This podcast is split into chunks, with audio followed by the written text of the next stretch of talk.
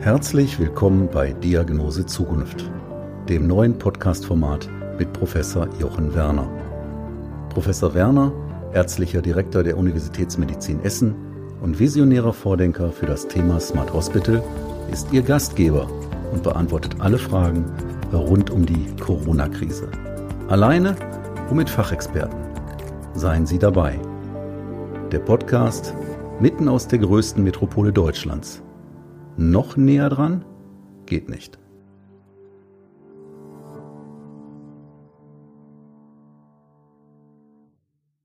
In der letzten Woche wurden in Deutschland 350.000 Tests auf das Vorliegen einer Covid-Infektion durchgeführt. Dies ist eine im Vergleich zu anderen Ländern wirklich beachtlich hohe Anzahl, die nach Angaben des RKI-Präsidenten Professor Wieler nicht unproblematisch steigerbar ist. Der nächste Schritt, auch im Kontext der Digitalisierung, müsste nun die Einführung eines Testregisters sein. Dies ist ein ganz gutes Beispiel dafür, dass in Deutschland eine große Menge an Daten generiert wird. Dieser, ich nenne es mal Datenschatz in seinem Aussagepotenzial, aber noch nicht vollumfänglich genutzt werden kann. Das Thema ist adressiert und gehört auf unsere aller To-Do-Liste. Und ich halte es für wichtig, dass wir eben genau solche Beispiele jetzt notieren und dann auf unserer Post-Corona-To-Do-Liste adressieren. Heute ist Mittwoch, der 1. April 2020. Mein Name ist Jochen Werner, ich bin Vorstandsvorsitzender und ärztlicher Direktor der Universitätsmedizin Essen und leidenschaftlicher Verfechter der Digitalisierung im Gesundheitswesen. Herzlich willkommen zu unserem täglichen Podcast-Format Diagnose Zukunft, das Corona-Special, in dem ich einen kurzen Einblick in das Geschehen in unserer Uniklinik rund um die Corona-Krise geben möchte. Wie jeden Morgen, so stellten wir auch heute früh in der Krankenhauseinsatzleitung die aktuelle Lage der Universitätsmedizin Essen fest. Wir haben die Vorbereitungen auf die zu erwartenden Patienten jetzt nahezu abgeschlossen. Und dabei sind wir auf die Versorgung von mehreren hundert Covid-Patienten eingestellt. Die aktuelle Patientenzahl schwankt um die 50, etwas mehr als ein Drittel davon ist beatmet. Und natürlich fokussieren wir bei unserer Diskussion auf die Patienten. Diese Sicht aber darf uns nicht vergessen lassen, wie wichtig es ist, alles dafür zu tun, dass sich unsere Mitarbeiterinnen und Mitarbeiter nicht infizieren. Und dies ist ein Schwerpunkt unserer Abteilung für Krankenhaushygiene. Krankenhaushygiene ist natürlich ein unglaublich wichtiger Punkt im Krankenhaus, das hat man vorher schon gewusst, aber in dieser Situation jetzt wird es auch dem letzten Zweifler klar, der sich vielleicht früher über bestimmte Regularien und Überprüfungen geärgert hat, dass die Krankenhaushygiene wirklich ein unglaublich zentrales Zahnrad in diesem gesamten Uhrwerk Krankenhaus darstellt. Und vor dem Hintergrund ist es natürlich klar, auch in den nächsten Tagen und Wochen werde ich immer wieder auf dieses Thema zu sprechen kommen. Im heutigen Interview widme ich mich dem Thema Notfallmedizin vom Symptom bis zur Triage, also einer Spannbreite, mit der sich Notfallmediziner natürlich schon lange vor der Corona-Infektion befasst haben. Jetzt freue ich mich auf eine interessante Unterredung zum Thema Erstversorgung von Corona-infizierten Patienten. Heute habe ich zu Gast Professor Dr. Clemens Kill, den Direktor des Zentrums für Notfallmedizin der Universitätsmedizin Essen. Ja, lieber Clemens, wir beide kennen uns jetzt schon seit, ja, im Grunde über 20 Jahren. Wir haben zusammen in Marburg gearbeitet. Dich habe ich damals kennengelernt als Narkosearzt und dann äh, über die Zeit miterleben dürfen, wie du dort in Marburg eine in meinen Augen exzellent arbeitende Notaufnahme konzipiert und auch umgesetzt hast. Aber bevor wir jetzt ins Thema einsteigen, möchte ich dir kurz das Wort geben, dass du vielleicht etwas zu deiner Person sagst. Ja, zu meiner Person. Clemens Kill ist mein Name. Ich ähm, habe eigentlich seit weit über 30 Jahren einen sehr engen Bezug zur Notfallmedizin, angefangen im Rettungsdienst als noch Schüler und äh, habe dann Medizin studiert, bin dann Anästhesist geworden, denn Notfallmedizin gibt es als Fach in Deutschland nicht. Äh, habe dann lange als Anästhesist äh, gearbeitet, bin immer mehr wieder in die Notfallmedizin zurück und bin jetzt äh, seit etwa 2005 eigentlich hauptberuflicher Rettungs- und Notfallmediziner und habe die klinische Anästhesie verlassen. Also mein Herz hängt an der Notfall- und Akutmedizin, sowohl inner- als auch präklinisch. Das ist mein ganz großer Arbeitsschwerpunkt und mittlerweile sitze ich auch seit über 30 Jahren bis zum heutigen Tage in irgendwelchen Autos, die rot sind und ein Blaulicht auf dem Dach haben. Jetzt lass uns etwas zu dem ganzen Thema Corona-Infektion sagen. Und ich denke, dass viele der Zuhörerinnen und Zuhörer ähm, zunächst auch denken, was passiert eigentlich, wenn ich es selbst bekomme? Wie merke ich das? Und wie soll ich mich verhalten, wenn vielleicht etwas Husten kommt? Soll ich gleich den Arzt informieren? Und ab wann muss ich mich irgendwo hinmelden? Sag uns bitte was dazu. Also diese Infektion mit dem Coronavirus ist eigentlich eine gar nicht so schlimme Krankheit. Es gibt viele Ähnlichkeiten mit einer Grippe, einer richtigen Grippe, nicht mit einer Erkältung, sondern einem, einem wirklichen Grippeinfektion. Ähm, die Symptome einer solchen äh, Coronavirus-Infektion sind eigentlich allgemeine Krankheitssymptome äh, sowie eine manchmal nur einfache Erkältung, oft nur mit wenig Fieber, mit Husten, es kann ein bisschen Schnupfen dabei sein, es äh, können Halsschmerzen dabei sein, man fühlt sich, sag ich mal, krank, vielleicht manchmal auch nur kränklich weil eben oft kein hohes Fieber dabei ist. Manche Leute haben auch Durchfall, es gibt manche, die haben nach einigen Tagen Geschmacks- äh, und Geruchsstörungen, also schmecken nicht mehr richtig. In dem Großen und Ganzen gilt da das Gleiche wie bei jeder anderen Krankheit auch. Man verhält sich so, wie es dem Krankheitsgefühl entspricht. Wer also sich krank fühlt, bleibt zu Hause, ähm, versucht möglichst wenig Kontakt mit anderen Leuten zu haben, weil in dem Moment er auch ansteckend sein kann. Es hat aber überhaupt keine Konsequenz, sich zum Beispiel im Moment testen zu lassen, denn die Krankheitsbehandlung ist sowieso eine rein symptomatische Behandlung. Die allermeisten Leute überstehen diesen Infekt relativ unproblematisch, wie eben so eine Erkältung so ist. Ähm, das ist unangenehm, aber ähm, es ist jetzt nicht so, dass man schwerst krank und bettlägerig ist. Das ist aber genauso auch wie bei einer Grippe. Es gibt immer einige wenige, die werden wirklich schwer krank, die müssen ins Krankenhaus, sie werden vielleicht so krank, dass sie auf eine Intensivstation müssen oder sie werden sogar so schwer krank, dass sie daran sterben können.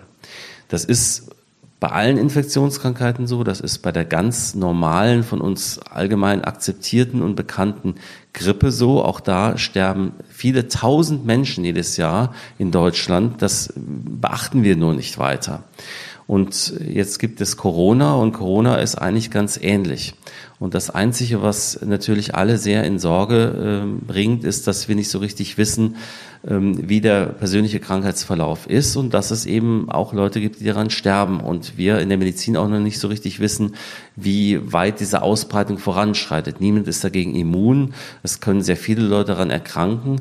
Die allermeisten werden daran aber nicht schwer erkranken, sondern sie werden wieder gesund werden. Also ich selber habe keine Angst, dass ich mit Leib und Leben bedroht bin von dieser Infektion. Sie hat nur sehr, sehr große Ausmaße angenommen und beeinträchtigt unser Leben halt in enormer Weise.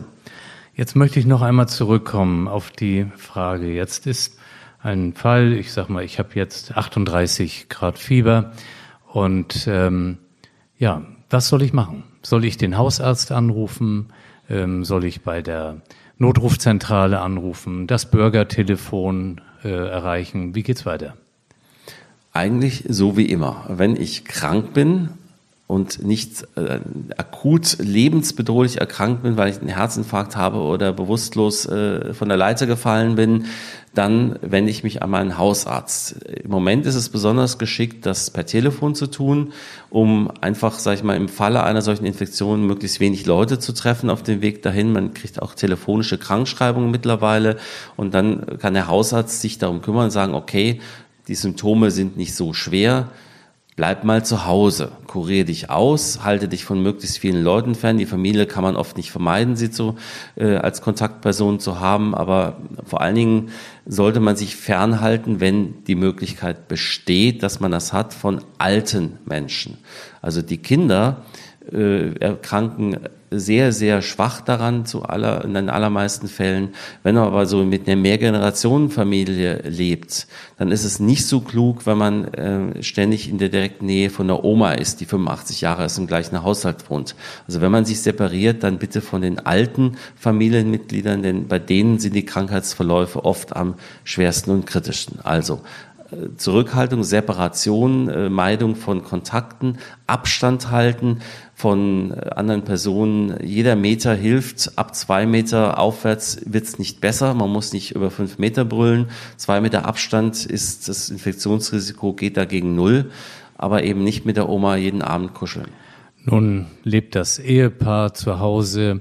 Sie ist ganz besorgt. Der Mann hat eben dieses Fieber und sagt, wir müssen in die Klinik fahren. Du hustest immer stärker, das macht mich ganz verrückt. Nachher bist du einer von denen, denen es plötzlich schlechter geht und ich will nichts verpassen, wir fahren jetzt in die Klinik.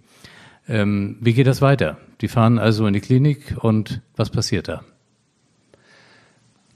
Es passiert das, was auch immer passiert, wenn man in die Klinik kommt. Man äh, landet in einer zentralen Notaufnahme. Bei uns ist die ein bisschen aufgebaut worden die letzten Tage, dass wir für die sich selbst vorstellenden noch fußläufigen Patienten einen speziellen Bereich reserviert haben, wo wir die schneller und effizienter und auch ein bisschen je nach Symptomen isolierter von anderen Patienten äh, sehen und behandeln können und auch höhere Kapazitäten haben. Ähm, Normalerweise sollte man trotzdem, bevor man sich zu Fuß aufmacht, in eine Notaufnahme mit seinem Hausarzt Kontakt aufnehmen. Die Regel bleibt erhalten. Und äh, natürlich gibt es Verläufe, wo das sich relativ rapide verschlechtert. Man fällt aber nicht tot um mit Corona, sondern man fühlt sich tageweise, halbtageweise kränker und man verpasst das nicht, dass es schlechter wird. Also man muss nicht, weil es schlechter werden könnte in zwei Wochen, äh, irgendwo hingehen, sondern man muss, sollte dann sich äh, einen erneuten Arztkontakt suchen, wenn man merkt, ey, es wird wirklich schlechter. Ich kriege schlechter Luft, ich kriege immer höheres Fieber, äh, ich kann bald nicht mehr aufstehen. Dann ist der Punkt gekommen, wo natürlich eine zweite äh, Untersuchung oder auch eine Krankenhausvorstellung Sinn macht. Gut, aber dann können wir das doch ganz klar festhalten. Also nach wie vor, der erste Kontakt geht Richtung Hausarzt und ähm, ein Weg in die Klinik wirklich nur dann, wenn genau dieses eintritt, entweder immer höheres Fieber oder eben Atemprobleme. Und ähm, das, glaube ich, ist, äh, ist schon für viele eine große Hilfe jetzt, diese Unsicherheit wegzunehmen. Nun hat jemand ähm, hohes Fieber, die Atmung wird schwieriger. Was hat diese Person in der Klinik zu erwarten? Sie wird ähm, zunächst bei Betreten der Klinik bereits äh, beispielsweise mit einem Mundschutz äh, geschützt äh, vor anderen Patienten, äh, vor Kontakt äh, mit Mitarbeitern. Das heißt, wir bitten die Patienten, dass sie einen Mundschutz tragen ab Betreten des Hauses, weil der Hauptinfektionsweg diese Tröpfcheninfektion über die Ausatemluft eben ist. Ähm, die Patienten werden anschließend äh, untersucht, es werden äh, Werte erhoben, es wird Fieber gemessen, Herzfrequenz, Sauerstoffsättigung wird gemessen, es folgt eine ärztliche Untersuchung und eine Befragung. Und da stellt sich dann sehr schnell raus, ob das äh, die Symptomkonstellation in die Informationen den Verdacht nahelegen. Und dann erfolgt eine Testung mit einem Nasenrachenabstrich für einen Virusnachweis. Diese Testung äh, geht dann in ein Speziallabor. Das dauert einige Stunden, bis die Testergebnisse vorliegen. Das kann manchmal auch fast eine ganze Nacht dauern, weil dieser Test sehr, sehr aufwendig ist und ein bisschen dauert. Und in der Zwischenzeit werden weitere Untersuchungen gemacht. Wir machen zum Beispiel sehr häufig bei den schwerkranken Patienten, die wir dann auch stationär aufnehmen, weil der Verlauf einfach eine stationäre Überwachung und Therapie erfordert, ähm, eine Computertomographie der Lunge, weil man dort sehr spezifische ähm, Muster sehen kann der Lungenschädigung und sehr genau sehen kann, ob das äh, eine Coronavirus-Infektion ist oder auch wenn da keinerlei Zeichen sind, auch sehr früh weiß, dass das da doch vielleicht irgendeine andere Fieber- oder Krankheitsursache ist. Nun hören wir seit mehreren Wochen, wir brauchen mehr Intensivbetten als die, die wir haben. Ähm, das ist ganz, ganz wichtig, neue Beatmungsplätze etc. Ich glaube, es ist für viele schwer, sich vorzustellen, warum brauchen wir das überhaupt? Also was passiert? Es wird jetzt jemand eingeliefert, bekommt immer schlechter Luft. Wann entscheidet der Arzt, die Ärztin, dass äh, so jemand beatmet werden muss? jede Form der Beatmung, ob die zu Beginn eher mit einer sogenannten nicht-invasiven Beatmung, mit einer Beatmungsmaske erfolgt oder ähm, der Patient wegen einer kritischen Störung seiner Atmung in, einen, in eine Narkose bekommt, das sogenannte künstliche Koma und dann mit einem Schlauch in die Luftröhre invasiv maschinell mit einer, im Gerät beatmet wird, das hängt im Prinzip an einem Grad der Lungenfunktionsstörung. Eine Beatmung ist nichts anderes als ein maschineller Ersatz einer unzureichenden eigenen Atemfunktion für den Zeitraum, bis in dem Fall die Lunge sich mit ihrer Entzündung, die sie äh, dadurch bekommt, so weit erholt hat, die Infektion überstanden ist, dass der Körper wieder die Kraft besitzt, selber zu atmen. Ähm, das kann äh, mehrere Wochen dauern, dieser Zustand. Wir wissen noch nicht so genau, wie die Verläufe sind. Das können einige Tage oder auch bis zu zwei Wochen sein, diese Zeit dieser künstlichen Beatmung. Aber äh, diese Situation ist oft intensivmedizinisch tatsächlich beherrschbar. Es ist halt aufwendig und es betrifft einen gewissen, sehr kleinen Teil der Patienten. Also wenn ich ins Krankenhaus komme, heißt das nicht unweigerlich, ich werde dann einen Tag später ein Beatmungsgerät brauchen. Es ist ein Vielfaches mehr an Patienten nicht beatmet im Krankenhaus und schwerer krank, also zu krank für zu Hause, aber nicht zu krank, dass eine Intensivstation nötig ist. Nur ein Teil von denen braucht eine Intensivstation und auch nur ein Teil von denen eine künstliche Beatmung. Die Zahl, die ein bisschen jetzt zu Sorge treibt, ist natürlich die hohe Zahl der insgesamt Kranken. Wenn wir Hunderttausende Kranke haben und von denen nur wenige Prozent eine Intensivstation brauchen, dann sind das auch schon Tausende. Und das kann natürlich dazu führen, äh, dass, sag ich mal, die ganz normalen Kapazitäten äh, der Intensivmedizin, die nicht für solche Lagen dimensioniert sind, knapp werden. Weshalb dort Vorkehrungen getroffen wurden. Jetzt haben wir ja hoffentlich alle begriffen, dass ganz besonders die ältere Bevölkerung ähm, Risikopatienten darstellen. Warum ist das so? Jetzt sagen wir, da ist jetzt eine 80-jährige Patientin. Ähm, warum ist es so, dass die ähm, eine höhere, ein höheres Risiko hat, genau in diese intensivmedizinischen Behandlungsstränge reinzumünden? Es ist immer wahnsinnig schwierig, in der Medizin eine Warum-Frage zu beantworten. Äh, viele Dinge sind einfach aus der Beobachtung raus so. Warum das genau ist, es gibt da einige Erklärungsmodelle. Ein Erklärungsmodell ist, dass mit zunehmendem Lebensalter natürlich ähm, immer mehr äh, sonstige Krankheiten existieren. Wer also sowieso schon alt und gebrechlich ist, möglicherweise bettlägerig ist, weil er mal einen Schlaganfall hatte oder Parkinson hat oder irgend sowas und sowieso schon geschwächt ist, der ist schon gefährdet von einer normalen Lungenentzündung, wie wir sie Tag aus, Tag ein, auch im Sommer, im Winter natürlich mehr bei alten Menschen erleben. Da versterben auch jetzt viele alte Menschen daran, weil dort eine Krankheit, die einen jungen Menschen nicht umhaut, die ein junger Mensch verkraftet, für den insgesamt geschwächten Körper zu viel ist und die Chance, das erfolgreich behandeln zu können, dann immer schlechter wird. Alte Menschen versterben manchmal auch daran, dass sie sich den Oberschenkelhals brechen, weil das im Prinzip sie so aus ihrer Mobilität rauswirft, dass sie nie wieder auf die Beine kommen und dann auch versterben daran. Das ist einfach im hohen Lebensalter möglicherweise so ein i-Tüpfelchen, was ein instabiles System eines Körpers äh, in die falsche Richtung zum Kippen bringt. Und das ist bei Corona ganz genauso. Also Corona ist da einfach genauso wie Grippe, wie normale Lungenentzündung, wie andere schwere Krankheiten. Es ist halt im Moment nur etwas medialer ähm, wahrnehmbar. Ja, Clemens, du hast natürlich als Notfallmediziner wirklich eine unglaubliche Anzahl von ganz speziellen Situationen erlebt. Ähm, das gab es natürlich jetzt noch nicht, äh, diese ganze Corona-Thematik.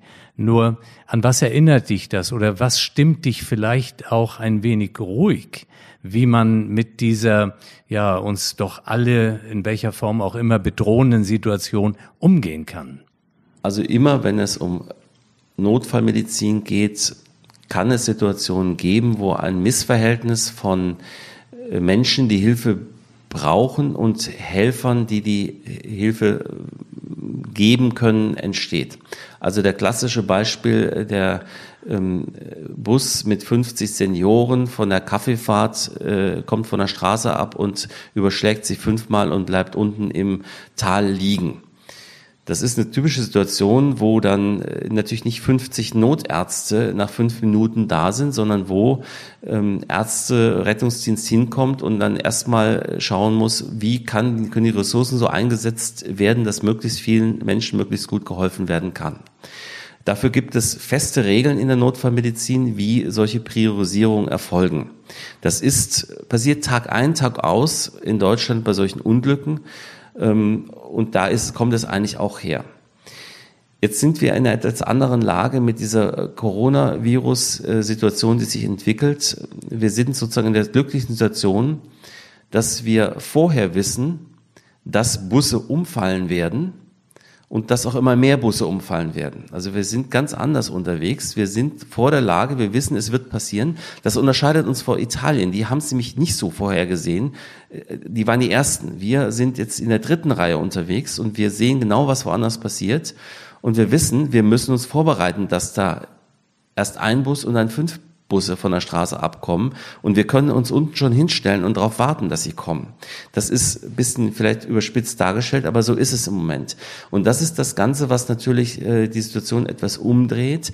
Wir sind jetzt darauf vorbereitet, dass wir deutlich mehr leisten müssen, als es saisonal üblich ist. Wir haben enorme Ressourcen aufgebaut. Krankenhäuser, wir und auch andere Krankenhäuser haben sich von äh, vermeidbaren Elektivpatienten äh, ähm, reduziert. Unser Krankenhaus im Moment ist gerade mal halb voll, äh, dass wir haben, dass wir genug Betten haben. Deswegen sind wir da sozusagen vor den Ereignissen unterwegs. Und das ist, glaube ich, das Entscheidende. Äh, natürlich können rein theoretisch Situationen entstehen, dass wir auch in dieser Lage entscheiden müssen, wen wir wie behandeln. Das befürchte ich eigentlich im Moment nicht, weil wir haben große Ressourcen, wir haben viel äh, sozusagen Luft unter den Flügeln. Und man darf aber das an einer Stelle nicht verwechseln, wenn wir gerade alte Leute behandeln, ganz normal in ganz normalen medizinischen Alltagsleben, die schwer krank sind und die sind jetzt, haben eine schwere Lungenentzündung, sind 93 Jahre alt, ohnehin schon bettlägerig. Die Oma sagt mit der letzten Kraft, ich will nicht auf die Intensivstation. Ich möchte, da lasst mich doch bitte sterben. Ich möchte nicht auf ein Beatmungsgerät angewiesen sein. Und die Familie sieht das auch so. Das gibt sogar Patientenvorsorgevollmachten, die das benennen. Denn es ist auch heute schon so, dass die Medizin nicht immer alles macht, was geht, sondern das, was der Patient auch möchte für sich. Ähm, und das betrifft sicherlich zukünftig auch viele dieser Corona-Patienten. Wenn sie alt sind, ist das genauso, wie wenn sie eine normale Lungenentzündung haben. Sie dürfen entscheiden, wie viel Medizin sie brauchen und nicht das fehlende Beatmungsgerät, sondern das Beatmungsgerät, was Patient und Familie für nicht mehr angemessen halten im hohen Lebensalter und was auch nicht erfolgsversprechend ist, weil eine Gesundung sehr, sehr unwahrscheinlich ist bei ohnehin schon schweren Vorerkrankungen. Ähm, darauf wird verzichtet werden, aber nicht, weil wir das Gerät nicht haben, sondern weil wir das in Medizin seit Jahren so machen und zwar ganz geräuschlos und als ganz normalen Vorgang einer gemeinsamen Entscheidungsfindung zugunsten von unseren Patienten. Das zeigt ja auch, äh, was das für ein gutes Beispiel ist hinsichtlich dieser ganzen Vorsorgeerklärungen, dass man sich damit eben beschäftigt und nicht erst hinterher quasi beklagt, dass man gar nicht wusste, äh, was die Großmutter wollte oder nicht, sondern dass man es auch eben thematisiert. Das ist ein unangenehmes Thema, aber man muss es thematisieren. Und deswegen, glaube ich, war das nochmal sehr, sehr wichtig, worauf du hingewiesen hast. Ja, und ganz zum Schluss kommt natürlich meine Frage, das Thema vom Podcast Diagnose Zukunft. Wie siehst du dieses auf die Notfallmedizin bezogen? Natürlich lernen wir in der Medizin von jeder neuen Krankheit. Wir werden sie dann besser erkennen. Wir haben dann neue Mittel, sie zu behandeln. Das ist aber ganz normal. Das ist ja der normale medizinische Fortschritt oder medizinische Entwicklung. Was wir sicherlich einzigartig im Moment erleben in unserer äh, gesamten Generation, war es nie da, ähm, wird es wahrscheinlich auch nicht wiederkommen so schnell. Vielleicht war es im Krieg das letzte Mal so, dass es gesellschaftlich und sozial so eng wurde. Ähm, ist eine Entwicklung, wo wir feststellen, welchen Stellenwert medizinische Versorgung hat. Es ist jetzt tatsächlich so, dass die Krankenhäuser die ja ähm, seit Jahren im Verruf stehen, ähm, einen Haufen Geld zu kosten, fraglich wirtschaftlich zu sein, Überkapazitäten haben, äh, komische Konzepte haben, ähm, die gewinnen eine ganz, ganz neue Bedeutung, weil jeder Angst um sein Leben hat und das auch berechtigterweise im Krankenhaus ähm, behandelt haben möchte, wenn er denn schwer erkrankt. Und das, die, die Krankenhäuser haben im Moment einen, sag ich mal, Höhenflug der Notwendigkeit, dass sie benötigt werden. Und ich glaube, die Krankenhäuser werden insgesamt gestärkt daraus gehen, weil die Gesellschaft erkennt, dass Medizin eine Grunddaseinsfürsorge ist, die genauso wie Polizei und Feuerwehr nicht zunächst diskutiert werden darf, wie viel es kostet, was sich lohnt, sondern die einfach mal da sein muss. Keiner käme auf die Idee, äh, die Feuerwehr zu kritisieren, weil sie 24 Stunden in der Wache sitzt und nur drei Einsätze hat und 18 Stunden auf den Einsatz wartet. Weil jeder möchte, dass einer kommt, wenn es brennt. In Krankenhäusern muss man lange Warteschlangen akzeptieren für die medizinische Versorgung. In Krankenhäusern muss man sich rechtfertigen, warum ein Patient drei Tage länger stationär liegt, weil es Geld kostet, weil es irgendwelchen Wirtschaftlichkeitskriterien unterliegt. Und ich glaube, die staatliche äh, Verantwortung für unser Medizinsystem Krankenhaus wird neue Perspektiven bekommen durch diese Ereignisse. Ja, lieber Clemens, ich kann dem absolut folgen, will noch einen Punkt draufsetzen dass dabei die Universitätskliniken noch eine ganz besondere Bedeutung haben, auch was eben die Forschung betrifft, was die Ausbildung betrifft, ähm, die Studierenden natürlich. Wie nimmst du das in der Notfallmedizin da? Ähm, überhaupt die Akzeptanz bei Studierenden, das ist doch eines der spannendsten Kapitel, äh, die sie erfahren können. Natürlich findet man das eigene Fach immer spannender als alle anderen Fächer. Das ist ja die Eigenwahrnehmung. Aber in der Tat stellen wir fest, dass viele junge Ärzte die Notfallmedizin, glaube ich, deswegen sehr interessant und spannend finden, weil die Notfallmedizin die ähm, Akutvariante eigentlich eine Allgemeinmedizin ist. Es ist nämlich eine Medizin, die keine Grenzen kennt und sagt, ich bin dafür nicht zuständig.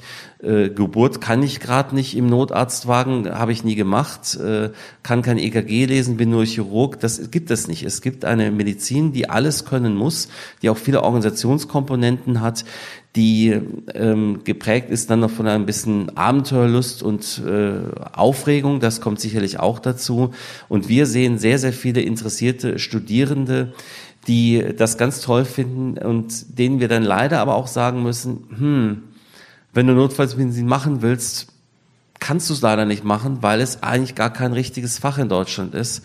Äh, du musst erstmal was Richtiges lernen und dann kannst du in die Notfallmedizin zurückkommen. Das ist natürlich schon ein Problem, was dieses Interesse und dieses Fach nicht unbedingt stärkt, dass es dafür eigentlich gar keine Ausbildung gibt. Aber ich kann mir gut vorstellen, dass nach dieser Phase, die wir jetzt durchleben, auch die Notfallmedizin eine andere Bedeutung nochmal in der Gesellschaft bekommen wird. Und äh, für mich die letzte Frage, was kannst du unseren Zuhörerinnen und Zuhörern vielleicht noch mit auf den Weg geben in dieser ganzen Sorge, die viele haben, was Corona-Infektionen betrifft? Das wäre, glaube ich, ein gutes Schlusswort. Das Wichtigste für Sie alle ist, dass Sie sich ganz, ganz streng an alle Regeln halten. Sie schützen ihre eigene Gesundheit am allerbesten selbst. Solange sie Abstand halten, solange sie jeden Besuch beim Nachbarn unterlassen, der nicht zwingend sein muss, solange sie vielleicht dann noch alte Mitbürger unterstützen, dass nicht jede äh, Großmutter alleine ins Edeka sich in die Schlange anstellen muss. Äh, ziehen Sie sich zurück auf das Wichtigste, was es gibt, auf das eigene Leben, die engste Familie und nehmen Sie das echt ernst. Es ist ernst. Ja, diesem Aufruf kann ich mich nur anschließen. Ich wünsche Ihnen allen alles Gute. Ähm, vielen Dank fürs Zuhören. Dankeschön. Bleiben oder werden Sie rasch gesund? Wir füreinander und Chance Corona sind meine beiden Hashtags zur Verabschiedung. Ihnen und Ihren Lieben alles Gute, Ihr Jochen Werner.